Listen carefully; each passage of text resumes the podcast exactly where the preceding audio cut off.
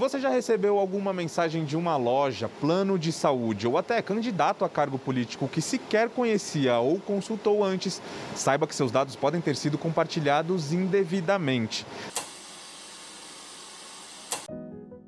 Pessoal, boa tarde. Me chamo Robson Parente, hoje vou ser o host de vocês aqui no Abaju, que hoje está com um programa muito legal. Hoje a gente vai falar um pouco de direito, vai falar um pouco de tecnologia, vai falar sobre o aniversário da nossa Lei Geral de Proteção de Dados. Tá? Hoje, para acompanhar a gente nesse episódio, nós temos algumas autoridades no assunto. Nós temos o Christian Perrone, nós temos a Manuela, nós temos também a Denise. Tá? Vou apresentar, deixar que eles se apresentem agora, cada um de uma vez. Mas antes da gente começar as apresentações, eu queria deixar claro para todos, gente, Lei Geral de Proteção de Dados mais do que nunca, nesse ano, é preciso lembrar: cuidar dos nossos dados pessoais é importante, é vital, e hoje a gente vai tomar um pouco mais de conhecimento sobre como fazer isso no nosso cotidiano. Christian. Pois é, né? Não é porque a gente não tem nada a esconder que a gente não tem que cuidar dos nossos dados pessoais, não é isso, Robson? Mas então, gente, vai ser um grande prazer aqui conversar com você sobre um dos temas que para mim é, é, crucial, né? Eu que estudo muito há muitos anos a ideia de proteção de dados então, eu sou coordenador da área de Direito e Tecnologia do ITS Rio, que é um, um think tank, né, um instituto de pesquisa realmente voltado para a área de intersecção entre tecnologia, sociedade e regulação. E sou doutorando em Direito Internacional também pela Universidade do, do Estado do Rio de Janeiro e pela Universidade de Georgetown, no, nos Estados Unidos. E é muito interessante tentar conversar com vocês desde esse ponto de vista, digamos assim, uh, brasileiro, mas com a minha formação é internacional, também é um ponto de vista, então, internacional, né? Já que eu trabalhei por muitos anos numa organização internacional, na Organização dos Estados Americanos, também sempre gosto de trazer essa perspectiva. E falando de dados, é falar de tecnologia, falar de tecnologia é também falar de algo que o globo inteiro está vendo aí. Então, prazer, gente. Manuela, quer falar um pouquinho para a gente sobre você? Bom, vamos lá. Eu sou a Manuela Fladoro. É, hoje em dia eu e a Denise somos sócias, a gente tem um escritório chamado Denise Tavares Advocacia e Consultoria. E além disso, também temos um curso voltado para profissionais que desejam atuar é, com é, LGPD profissionalmente. Sou mestranda em Direito Digital pela Universidade Mackenzie também.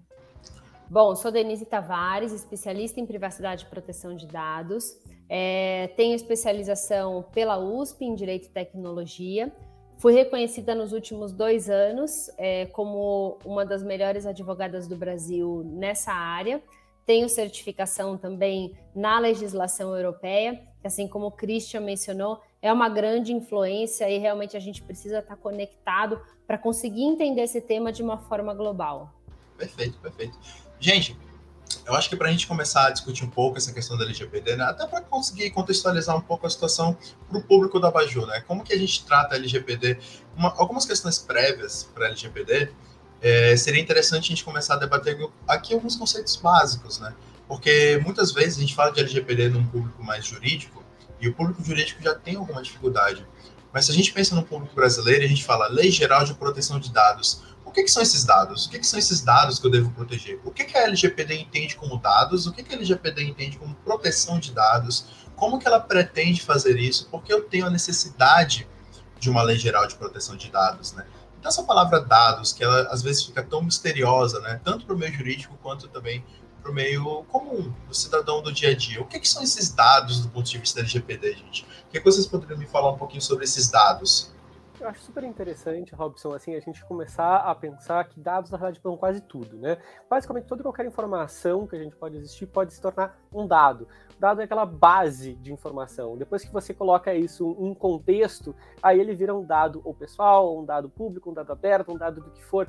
Mas o mais importante é, você entra no, na, vamos dizer, o, o, exemplo clássico, assim, você entra numa farmácia, você vai fazer uma compra e vem aquela pessoa, diz assim, que está atrás, atrás ali da, do caixa diz, ah, você me dá o seu CPF? Então, esse CPF que ela está te pedindo aí é justamente um dado pessoal, é uma informação relacionada a você, pessoa natural, né? Você, o ser humano, assim, de carne e osso, que acaba podendo identificar ou tornar identificável você, né? O CPF, a gente pensa assim, ah, não, não tá o meu nome aí, talvez não seja um dado pessoal, não me identifica. Mas o CPF é um dos elementos mais importantes que a gente pode ter. Por quê?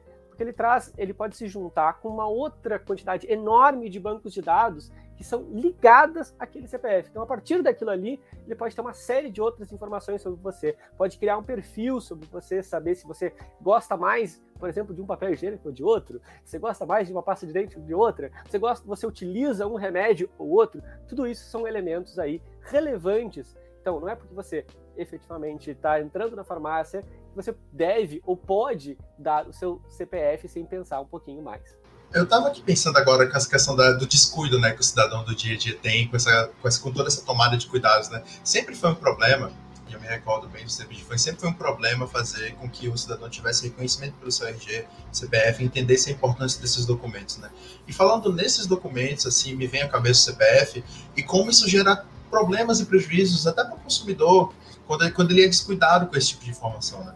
E quanto tantas possibilidades de fraude com esses documentos e tudo mais. Aí eu queria saber, Denise, é, se, se existe no Brasil algum tipo de, como é que eu vou dizer, alguma perspectiva que a LGPD trouxe referente à proteção de dados, no sentido de como a empresa deve trabalhar esses dados, né, para o cidadão do cotidiano. Quando ele preenche um formulário no site de internet, ele está lá preenchendo, coloca o e-mail dele, coloca o CPF RG. Para onde vai parar isso? Como que essa empresa faz esse tratamento específico? Como que o é. cidadão pode entender o que acontece com a informação dele e principalmente quais são os perigos né, que podem vir como consequência é, do mau manuseio dessa informação? Bacana. E eu acho que o principal requisito são vários requisitos, né, que as empresas vão ter que se preocupar. Mas para o cidadão, para ele ter uma proteção maior, para ele saber é, o, como os dados dele são utilizados, para ele ter o controle dessa informação de volta para ele, o principal deles é a transparência.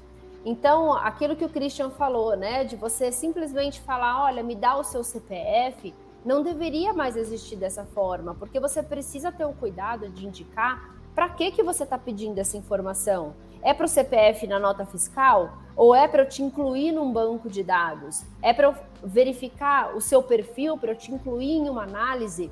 Porque é exatamente esse o principal ponto que tira do titular esse controle. Então, uma das principais, um dos principais pontos é justamente que a gente tenha transparência com o titular. E eu acho que um outro, uma outra questão são vários requisitos, né? Mas uma outra questão muito importante que a gente pode citar aqui é que eu preciso utilizar os dados somente para essa finalidade que eu estou informando. Então não adianta eu perguntar se ele quer o CPF na nota. Quando ele me dá o CPF, eu incluo ele no banco de dados e faço esse perfil dele. E aí, como o Christian bem mencionou, né? É, às vezes a gente não tem essa dimensão de como essas informações são utilizadas. Mas se eu compro um remédio para o meu avô, isso pode estar influenciando no preço do meu plano de saúde se a farmácia não está utilizando isso de forma adequada. Então eu preciso ter esse controle.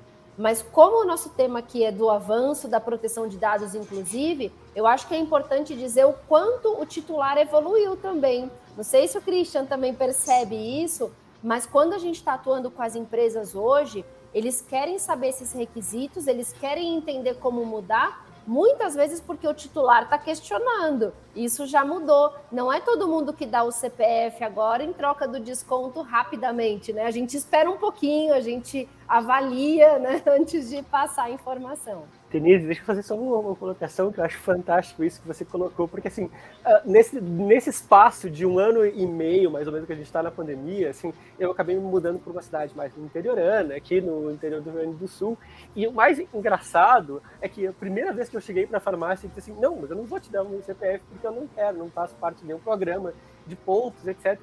Mas eu gostaria de ter acesso a esse mesmo desconto, até porque, né, ninguém quer pagar mais do que necessário.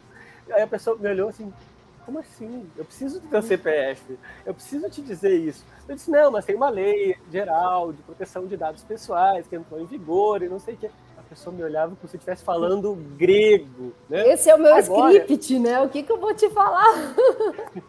Exato. E agora, alguma, umas três semanas atrás, eu fui na mesma farmácia e a pessoa chegou para mim e disse assim: Ah, eu tive, eu tive um, um cursinho de conscientização ah. e agora eu entendo o que, que é essa tal de LGPX, não, LGPD. Ah, isso! É justamente isso. Então, digamos Muito que é, é, dos dois lados, né? É, a, é dos é dois pessoa lados. Que é a população em geral e quem está no, no, atrás do caixa ali também entendendo o que, que ele está fazendo, o que está acontecendo. Com certeza. E é bem, gente, só é, para acrescentar, é bem interessante porque quando virou o ano, na verdade, eu fui à farmácia E aí eles já tinham uns flyers, né, uns panfletinhos explicando o que, que era proteção de dados e tudo mais. E aí eu fui adquirir um produto na farmácia e em determinado momento perguntaram se queriam o meu consentimento, é, se, se, poderiam ter o meu consentimento para enviar propaganda e para confirmar eles pediam a minha biometria. E eu falei, gente, como pode, né? Você, para utilizarem os seus dados, eles pedem mais um dado complementar. Então, não basta todos os meus dados que eles têm, eles ainda querem a minha digital, que por acaso é um dado pessoal sensível, né? Tem isso, e já, já, já tá gerando polêmica, né? Essa ideia de você dizer, não, não, mas eu preciso, porque a lei geral de proteção de dados me obriga que você me entregue seu dado a mais, né? Como se fosse uma, uma inversão da lógica da lei que era para nos proteger e está sendo usada como uma uma forma de ainda arrecadar mais dados da gente. Cara, é interessante essa questão da, da, forma, da, da inversão da lei, né? Porque, gente, vocês passaram por um ponto aqui que eu acho fantástico, de verdade, que é uma coisa que a gente viu com o Código de Defesa do Consumidor, né? Há anos atrás, a gente via aquela questão de consumidor, ele, não, ele ainda não tinha ciência de seus direitos, e aí, primeira, primeira coisa que todo estabelecimento começou a ser obrigado a fazer, colocar um código de defesa do consumidor ali na frente. O consumidor passou a ter mais ciência de seus direitos, né? Agora a gente vê um movimento parecido também com o LGPD, né? E aí isso puxa uma conversa que é muito interessante para a gente tratar nesse primeiro bloco, que é a questão da cultura. Como que muda a cultura do brasileiro, né? Exemplos que vocês trouxeram, como que muda a cultura, como que já vem mudando a cultura do brasileiro com relação ao tratamento dos seus próprios dados pessoais, dar mais valor aos seus dados pessoais, né? Mas é, juridicamente, assim, vamos, acho que vamos dar um, um salto um pouco mais jurídico aqui para a gente tentar entender também do aspecto da defesa do cidadão. Vamos supor, o exemplo da Manuela, por exemplo, ela teve que colocar a biometria dela lá. Vamos supor que em determinado estabelecimento o cidadão tem que colocar sua biometria. Ele deixa lá o dado sensível dele. Em determinado momento, essa empresa não faz um bom saneamento de dados, esse dado vai parar em uma empresa, por exemplo, de cobrança, e daqui a um tempo, através da digital, essa empresa de cobrança teve acesso ao número do celular desse sujeito e começa a realizar a cobrança de outra empresa em cima de uma pessoa que não tinha nenhum link com aquela ligação ou com aquela empresa em específico. Né? O compartilhamento de dados, que a gente sabe que acaba acontecendo muito entre essas empresas. Eu queria saber, até, Manuela, um pouco mais do teu viés, mais da advocacia também, que ferramentas o cidadão tem hoje para se proteger desse vazamento de dados? Né? Como que isso foi modificado com o LGPD? como que funcionava antes e hoje? Como é que o cidadão tem é, essa perspectiva de poder exigir, né, talvez uma ação de obrigação de fazer, é, exigir essa reparação por parte da empresa? E eu acho que uma pergunta que é importantíssima também, é possível? É possível o direito ao esquecimento no nosso país? Bom, vamos lá, Robson. Primeiro de tudo, eu queria iniciar fazendo um paralelo, na verdade. É, uma vez, eu e a Denise pegamos um cliente, eu fui dar um treinamento para esse cliente, sobre proteção de dados. E o que eu achei muito interessante é que a, a, ordem sobre vamos observar a Lei Geral de Proteção de Dados veio de cima. O presidente dessa empresa pegou o microfone antes da gente começar o treinamento e disse: olha. Quando entrou em vigor o Código de Defesa do Consumidor, todo mundo falou: essa lei não vai pegar.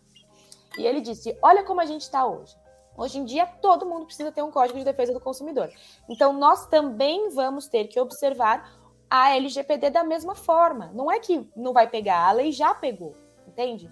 E aí, quando a gente começa a fazer esse tipo de paralelo, a gente vê, aqui no Brasil, a gente não tem uma cultura de proteção de dados como a gente tem na Europa.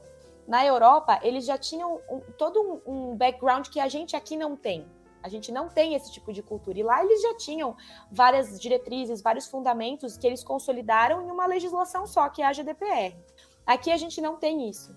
Então, acho que o principal ponto é realmente a conscientização das pessoas. É a gente, por exemplo, você pode ver que hoje na televisão já mostra muitas propagandas, a gente já tem muitas propagandas que conscientizam aquele titular, aquela pessoa como um titular de dados. Inclusive, quando a gente dá aula e dá treinamento, a gente faz essa identificação da pessoa que está ali querendo aprender, querendo praticar se identificar como titular, para a gente ver, olha, você gostaria que tratassem os seus dados da forma como você trata os dados de outras pessoas? Então, acho que essa identificação é extremamente importante para a gente conseguir criar uma cultura e verificar que realmente, se você não cuida dos seus dados, você acaba passando por um transtorno muito maior. Quem hoje em dia não recebe muitas ligações no celular? Eu fui procurar uma internet para minha casa e eu recebi sete ligações de uma outra operadora que, assim, não tenho contato com eles. Então é, é muito complicado. Eu acho que nessa parte a gente começa a identificar é, como um titular de dados e aí a gente corre atrás dos nossos direitos. Então, um método bem eficaz que eu tenho usado é: eu entro no site daquela empresa, eu verifico uma política de privacidade deles. Dentro da política, a gente precisa ter é, um nome de um encarregado de dados, algum e-mail que eu possa entrar em contato com eles.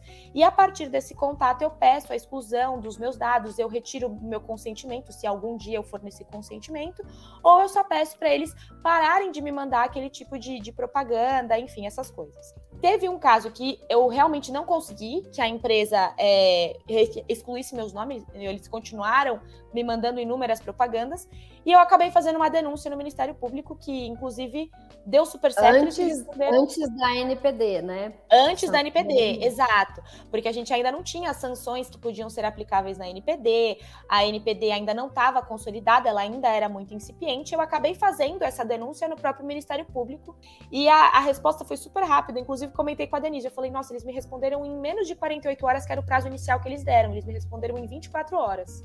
E resolveu, né? E resolveu o problema, exatamente. Gente, eu quero fazer dois comentários aqui que eu acho que são, são extremamente relevantes. Né?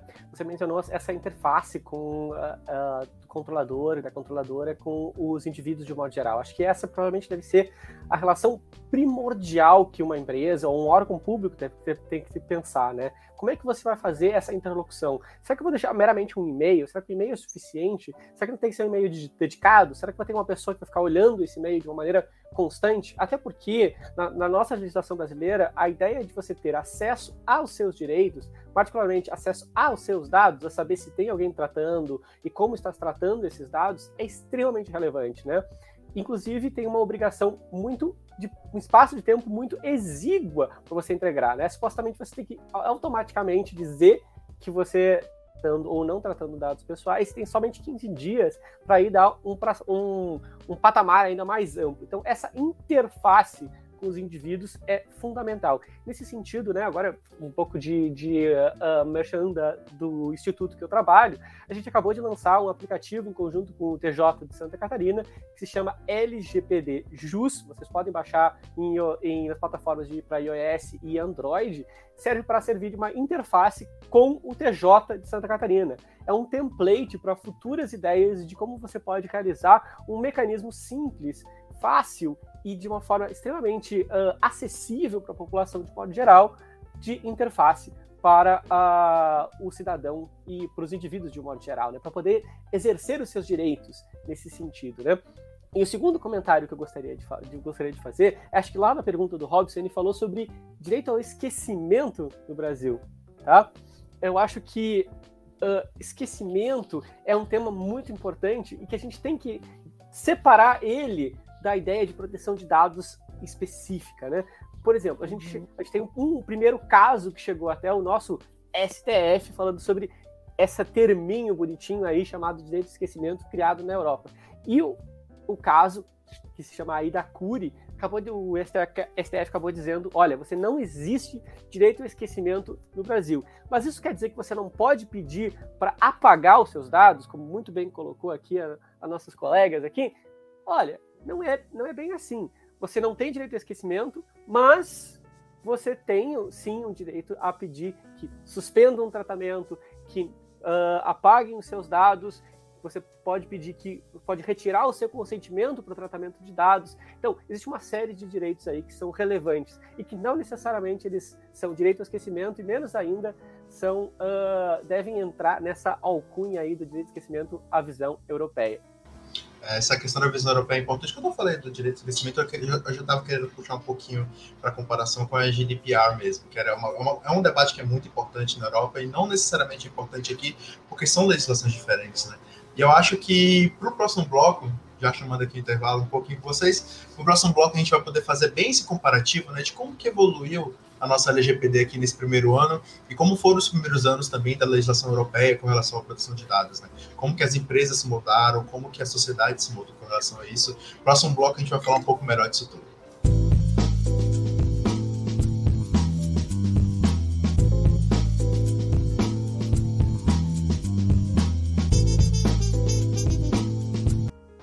Pessoal, vim aqui no intervalo com vocês, quero apresentar para vocês umas obras de alguns colegas nossos aqui da Baju, né? Primeira hora que eu queria conversar com vocês, gente, é o livro Construção Democrática da Decisão Jurídica, da, da, excelentíssima Carolina Nobre Castelo Branco, tá? Ela também é comentarista aqui na Baju, tá? Comentarista de ciência política aqui do nosso host, do nosso grupo de, é, de, de casters, tá? O livro é pela Lumen Juris, vale muito a pena, a tese de doutorado dela é excelente, vale muito a pena a leitura do livro da Carolina. Segunda obra, gente, que não deixe nada para trás, tá? Da Carolina, do brilhantíssimo Vitor Fonseca, um dos maiores processualistas que nós temos aqui no nosso estado, que está no país, tá? O livro Processo Civil e Direitos Humanos, tá? É um reflexo da tese de doutorado do professor Vitor, versa muito sobre esse casamento entre o processo civil, que normalmente é visto de forma tão técnica, né, com a matéria de direitos humanos, que também é tão necessária e essencial para o processo civil brasileiro. E por último, a gente tem aqui o Private Military and Security Companies, livro da nossa também aqui comentarista do Baju, Érica Calazans, tá? Ela se aventura um pouco aqui na, escrito, na escrita dela, analisando o Instituto da, da Guerra, né? E como a própria guerra pode virar também um mecanismo de negociação, um mecanismo de elaboração de riquezas, né? É uma leitura bem instigante, é uma leitura que, para quem gosta um pouco desse viés mais militarizado e econômico, vale bastante a pena também. Por falar também em se atualizar e também ter que praticar um pouco as bases da LGPD, eu gostaria de lembrar que tanto a Denise quanto a Manuela, se elas quiserem falar aqui um pouco também, elas são professoras, elas estão no meio de, da, da docência e tem um curso específico também para falar sobre a LGPD. Denise e Manuela, vocês querem falar um pouco do curso de vocês aqui para nossa audiência? É um curso prático, na verdade, né? Um curso que estava faltando no mercado, porque a gente traz uma teoria de uma forma muito leve para abordar na prática dado o mapeamento de dados, relatório de impacto, e a gente simula no nosso curso um programa de adequação à lei. Eu acho que né, o mais importante aqui é a gente compartilhar conhecimento, a gente já tem muita coisa realmente nas redes sociais, mas a gente sente falta de pessoas preparadas para a prática. E as pessoas que estão querendo estudar o tema sentem falta da prática também. Então a gente alia aqui esses dois, essas duas necessidades no nosso curso. Perfeito, perfeito.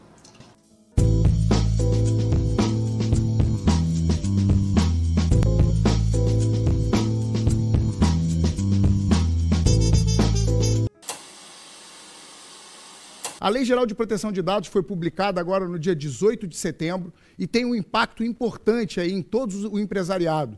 É, ela vai tratar de dados de pessoas sensíveis e, obrigatoriamente, não serve apenas só para empresas de tecnologia, serve também para você fato é que cada vez mais gente compra pela internet, né? Então, atenção para essa notícia. O vazamento de informações pessoais por ataques cibernéticos vem crescendo nos últimos anos e virou motivo de preocupação para grandes empresas. A partir de hoje está em vigor a Lei Geral de Proteção de Dados. As empresas que permitirem acesso a informações de clientes correm o risco de pagar multas milionárias. Bem-vindos aqui ao nosso segundo bloco, né? Começando agora o nosso segundo bloco da Bajur de hoje. É, a gente vai entrar agora num tópico um pouco mais técnico, e eu acredito que para falar de tópicos um pouco mais técnicos é importante que a gente tenha uma base para falar um pouco sobre o LGPD, sobre um pouco sobre essa legislação que é tão recente e tão nova, né? Tão técnica, tão com amparo na tecnologia. E esse segundo bloco aqui, eu, eu, queria pegar um gancho um pouco de uma discussão com vocês. Vocês, vocês trataram de tantos assuntos legais nesse último. A Manuela trouxe uns três pontos que eu achei fantásticos aqui. Primeiro, a legislação europeia, né? A gente tem, não tem como não fazer esse comparativo do primeiro ano da legislação brasileira com a legislação europeia, né? Eu acho que esse primeiro ponto aqui já serve para a gente poder dar um gancho aqui para a gente começar. Como vocês veem esse primeiro ano da LGPD em comparação ao que foi o primeiro ano na Europa, né? Como que foi a adaptação das empresas da sociedade europeia e como que está sendo a nossa? Será que é, as culturas serem diferentes causou um impacto diferente também na evolução da legislação? Ou será que a gente se adaptou mais rápido? Como que vocês enxergam essa situação? Acho que tem dois pontos que são relevantes aqui para a gente começar a olhar. Né? Primeiro, primeiro fato é que as nossas sanções ainda não tinham entrado em vigor, então todo o processo de fiscalização, todo esse processo de estruturação da, da Autoridade Nacional de Proteção de Dados foi em conjunto com esse primeiro ano. Então a gente, obviamente, já podia imaginar que haveria um buraco, assim, um espaço ainda que não estaria, uh, de alguma forma, tão acessível como foi na Europa. Se a gente olhar na Europa, o grande crescimento de denúncias às autoridades nacionais de proteção de dados, de possíveis violações ou ideias de incidências de segurança, foi enorme. Então, teve um grande crescimento. No, no, Brasil, isso obviamente não pode se desenvolver da mesma forma. O que a gente percebe aí é uma judicialização crescente.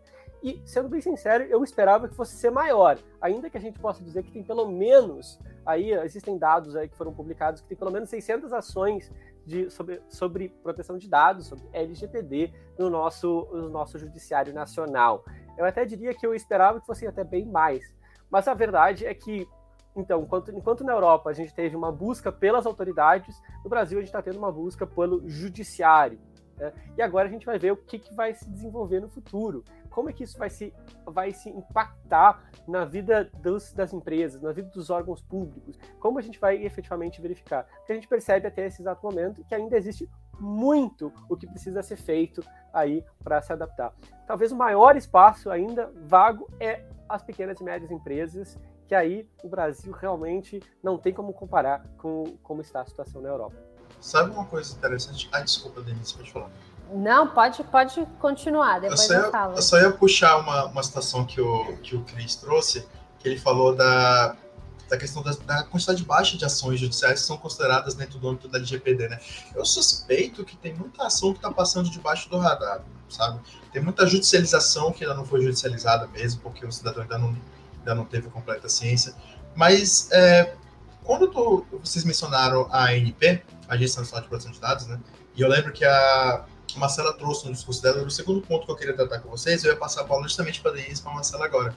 A ANP, é, já que ela, ela vem então para dar esse viés um pouco mais fiscalizador, né? Na verdade, o viés anterior, né, de agência, regula de agência reguladora, mas ela bate nos dois pontos que eu acho que são essenciais para a gente puxar agora no final. Manuela, quando trouxe a Agência Nacional de Proteção de Dados, como que ela funciona, como que ela é aplicável, qual é a verdadeira o campo, o verdadeiro campo de atuação dela e para o ponto de vista da pessoa jurídica, como fica agora com a, com a existência da agência reguladora a responsabilização e a prestação de contas para a pessoa jurídica com relação a como que ela vai efetivamente demonstrar que está regulamentada, né, numa legislação de compliance com a LGPD e que ela está efetivamente tratando de maneira adequada esses dados. Perfeito. Bom, Robson, vamos lá. A Autoridade Nacional de Proteção de Dados, ela é uma autoridade que vai fazer toda a fiscalização do cumprimento dessa legislação. Então, ela vai fiscalizar, ela vai estabelecer algumas normas adicionais, porque se a gente pegar a nossa legislação, a gente é realmente muito parecida. A LGPD ela é realmente muito parecida com a GDPR. Só que a GDPR ela tem 173 considerandas e a gente não tem. Essas considerandas, elas explicam os artigos de lei. Nós não temos isso. Então, a, a Autoridade Nacional de Proteção de Dados, ela vai ser responsável por regular algumas situações que elas ainda estão em branco. A gente ainda não sabe como vai é, se desenrolar. Um exemplo é, inclusive, a questão da aplicação da legislação para pequena e média empresa. A gente não tem ainda nenhuma manifestação específica sobre isso. Então, a NPD ela vai ser responsável por é, sanar essas lacunas que a LGPD possui e fazer a fiscalização do cumprimento dessa legislação.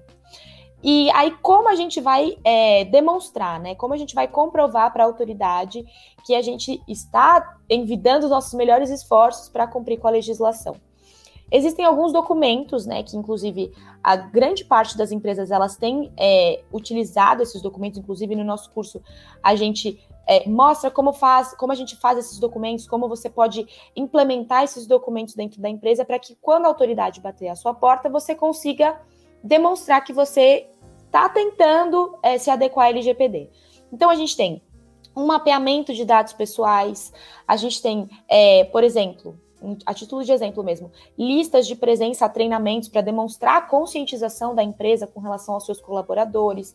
Temos políticas de privacidade, temos política de retenção e descarte dos dados pessoais. A gente tem um relatório de impacto de proteção de dados pessoais, tem, isso não é obrigatório, tem um documento que não é obrigatório, mas é considerado uma boa prática, né? Que é o Legitimate Interest Assessment, que é considerado um teste de balanceamento para a utilização do legítimo interesse. Então, hoje em dia, a gente tem uma documentação até vasta quando a gente fala sobre a demonstração de adequação de determinada empresa LGPD. Inclusive, o artigo 6 da lei, ele estabelece 10 princípios que devem ser observados ao longo da atuação durante o tratamento de dados pessoais, né? E dentre esses princípios, a gente tem a, a, o princípio da responsabilização e prestação de contas, o princípio da prevenção e o princípio da segurança. Eu acredito que esses três princípios eles andem mesmo em conjunto quando a gente fala sobre como eu vou comprovar para a NPD que eu estou tentando cumprir com a LGPD. Isso é bem interessante também. Perfeito. Uma coisa que ficou. Denise, tu queria falar aquela tu queres puxar agora? Quero, quero sim. Eu acho que o gancho aqui e que tem realmente a gente tem aí uma notícia. Eu também esperava um boom maior, porque a gente acompanhou realmente o início do GDPR é, entrando em vigor na Europa, né? Então, em 2018 a gente estava esperando a nossa lei ser aprovada e aí em maio GDPR começou. E realmente esse boom, principalmente é, em países europeus até bem similares, né, com, com a nossa cultura, foi muito grande.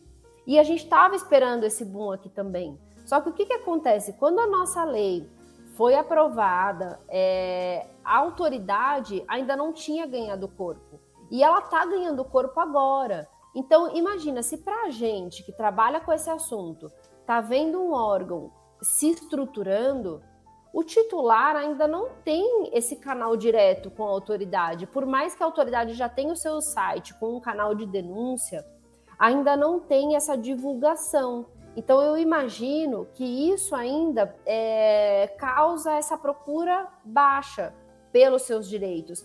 Mas essa procura não está indo direto para a autoridade, mas está indo muito para as empresas, de uma forma que o titular ele está começando a questionar o uso dos seus dados. Então, a hora que ele começa a perceber que ele não está tendo um retorno da empresa, ele vai buscar qual é o canal ideal para ele é, fazer uma denúncia.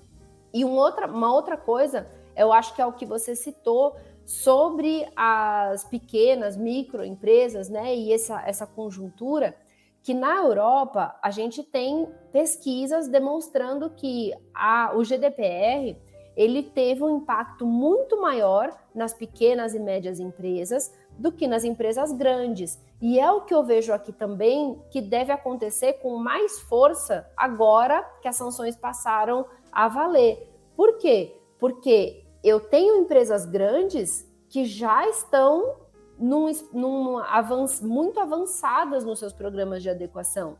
E o que, que elas estão fazendo agora? Empurrando as pequenas e médias. E as pequenas e médias sentindo a pressão. A grande se adequou, não adianta eu arrumar a minha casa e passar o dado para quem não está adequado. Eu vou me responsabilizar por isso. E aí agora as pequenas e médias empresas estão sentindo essa pressão junto com, com as sanções começando a valer e o titular ganhando força, entendendo mais os seus direitos. Eu acho que o titular ainda não entendeu o canal adequado, porque o judiciário é moroso. Ele precisa constituir um advogado, muitas vezes, né, a não ser que vá para pequenas causas, ele precisa ter um, um trabalho muito maior. A hora que ele vê que ele entra no site da autoridade e faz uma denúncia ali, né? Você entra no site, tem praticamente ali um megafone piscando para você fazer uma denúncia. Então, a hora que perceber esse caminho, aí eu acho que a gente vai ter esse boom. Por isso que é, né, a sua pergunta para o Christian foi um ano, o que, que aconteceu? Então, eu acho que ele respondeu da forma que a gente sente também mas eu acho que a gente vai demorar um pouco mais agora, o próximo ano, para sentir esse boom. É, deixa eu só colocar uma coisa que eu acho que é importante a gente falar. Também tem, temos um megafone ali da, das denúncias, eu acho que faz total sentido. Mas eu acho que, que uh, o próximo passo da ANPD, da Autoridade Nacional de Proteção de Dados, deve ser criar uma plataforma que facilite esse processo. Né? Algo, por exemplo, como o consumidor.gov.br, que a Senacom criou, e isso tem um, um, efeito muito significativo do ponto de vista de satisfazer os direitos do consumidor. Né? Não, sei, não sei se, vocês sabem dos, dos, dados, mas de modo geral, 75% das, uh, das pessoas que estão nessa plataforma são satisfeitas e quase todas elas são por quê? Porque efetivamente conseguiram encontrar uma forma de satisfazer, dentro do prazo de sete dias, os seus direitos de consumidor. Se nós tivermos uma plataforma dessa mesma forma que existe no, uh, no consumidor.gov, agora para proteção de dados.gov.br, uh, plataforma de consumidor plataforma proteção de dados.gov.br, provavelmente seria muito mais efetivo esse processo, se veria muito mais claro como isso vai acontecer. É por isso que uh, o ITS, né, no instituto que eu trabalho, efetivamente, Instituto de Tecnologia e Sociedade do Rio de Janeiro, ITS Rio, a gente tem todo um estudo relacionado à resolução de conflitos de proteção de dados e uma das indicações que a gente faz para a autoridade é a criação de uma plataforma digital, acessível, prática, que todo e qualquer cidadão possa se utilizar para tornar isso muito, muito mais rápido, muito mais uh, dinâmico e resolver os seus problemas aí dessa forma. Gente, eu acho que o, a discussão de vocês tocou num assunto muito relevante, porque eu vou ser, eu vou ser bem honesto. Eu, eu ainda penso, como advogado, eu penso em resolver coisas judicializando. Né? A gente pensa ainda com essa cultura de judicializar então, acho que, que para o nosso público saber que tem um canal um pouco mais imediato, aquele microfone lá no site, ajuda bastante para saber onde eu corro, né? Poxa, deu um problema, onde é que eu vou? Vai ali, ó. Tá ali no site, tá certinho ali, faz a denúncia. A Denise levantou um ponto que me, que me chamou aqui uma. acendeu um alerta aqui na minha cabeça, né? Vou tentar puxar um pouquinho para economia, mas não se preocupem, é só porque me chamou, me chamou a atenção esse ponto. Quando a Denise falou sobre a questão de que as empresas grandes já estão se acostumando, né? Com a, o, a ascensão da LGPD e as empresas menores e as microempresas provavelmente vão ter alguma dificuldade. Por que, que isso me chamou a atenção? Porque quando a gente fala, por exemplo, em análise econômica, a gente percebe que as agências reguladoras no Brasil elas tendem a criar um impacto negativo no mercado em que sentido? Vou falar, por exemplo, do setor de telecomunicações. Nós temos quatro grandes aqui, né? Quatro grandes empresas, é, as quatro grandes empresas de telecomunicações celular, e dificilmente chega uma quinta empresa ou de outro país ou alguma cresce no nosso país, porque a Anatel, que é a agência reguladora no caso, ela cria uma série de padrões tão grandes que você precisa de um poderio econômico, financeiro, de mercado, de experiência naquele mercado igualmente grande para sobreviver e passar por esse muro aqui que a agência reguladora cria. A minha pergunta vai no seguinte sentido, eu não, não sei, Denise, eu acho que tu tá já com isso engatilhado para falar, inclusive será que existe o, o risco? Eu falo em risco na questão da eficiência da legislação, né? Será que existe o risco da Agência Nacional de Proteção de Dados se tornar um monstro tão grande, dela acabar dificultando a participação de algumas empresas com relação à adequação de proteção de dados? Será que isso pode vir a prejudicar algumas empresas menores e microempresas? Será que isso pode virar um entrave para essas empresas? Eu acho que, pelo que a gente tem visto, a autoridade, os diretores, eles têm seguido muito o que a gente viu também caminhando no GDPR na Europa. Pelo menos as diretrizes até agora em relação a é, um incidente de segurança, a um agente de tratamento, controlador, operador, aquilo que a autoridade já se manifestou de alguma forma, está muito em linha com aquilo que a gente vê na Europa. Então, eu entendo que isso deve continuar. E lá na Europa, a gente tem regras mais flexíveis. Por exemplo, não são todas as empresas que precisam nomear o um encarregado de proteção de dados. Existe uma avaliação né, do número de funcionários, da natureza dos dados tratados, o volume de tratamento de dados.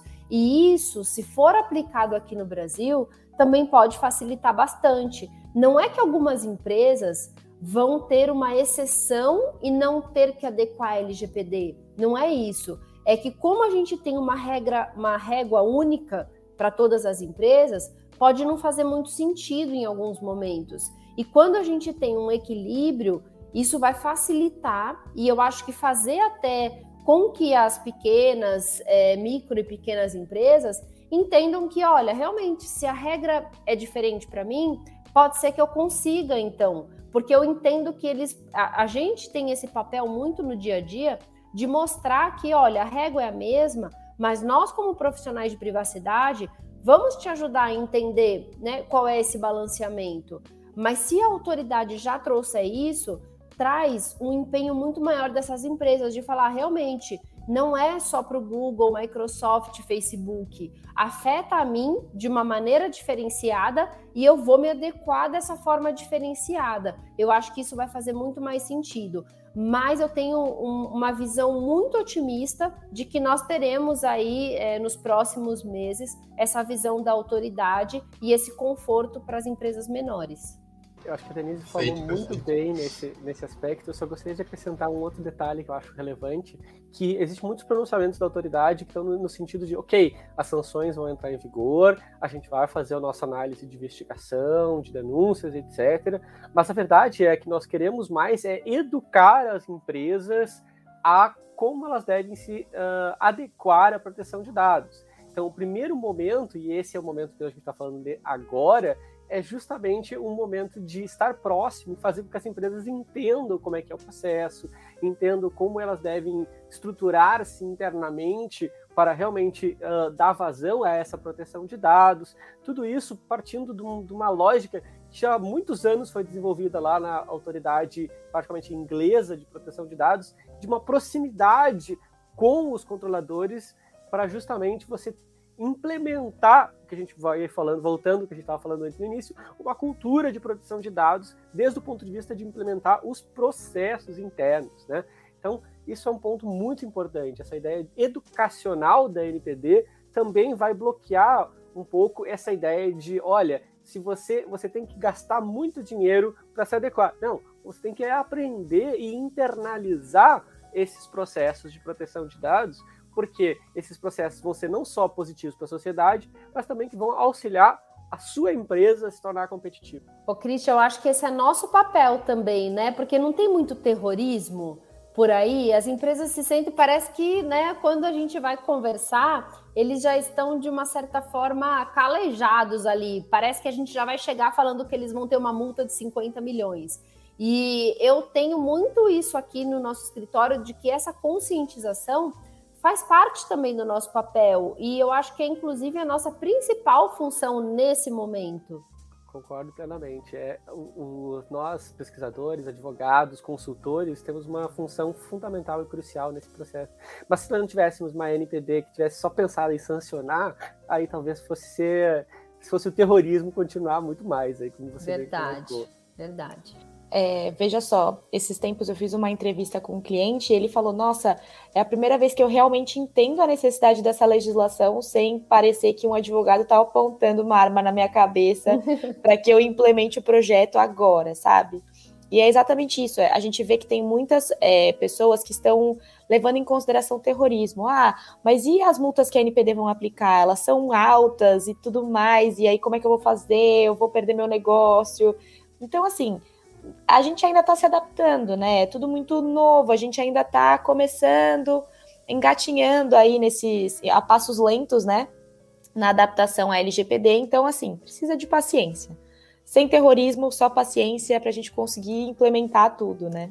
Pessoal, eu, eu queria agradecer, na verdade, a participação de vocês. Acho que a gente teve uma conversa bem bacana, de verdade. Conseguimos trans, é, passar por vários pontos aqui da LGPD.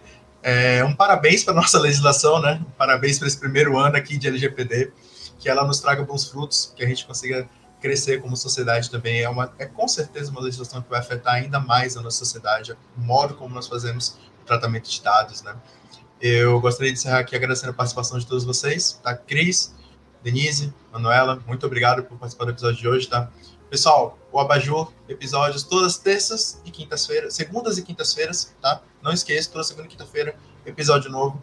Então, é isso. Sigam no Instagram, sigam no Twitter, acompanhem nosso podcast no Spotify e também no YouTube. E uma boa tarde a todos, gente.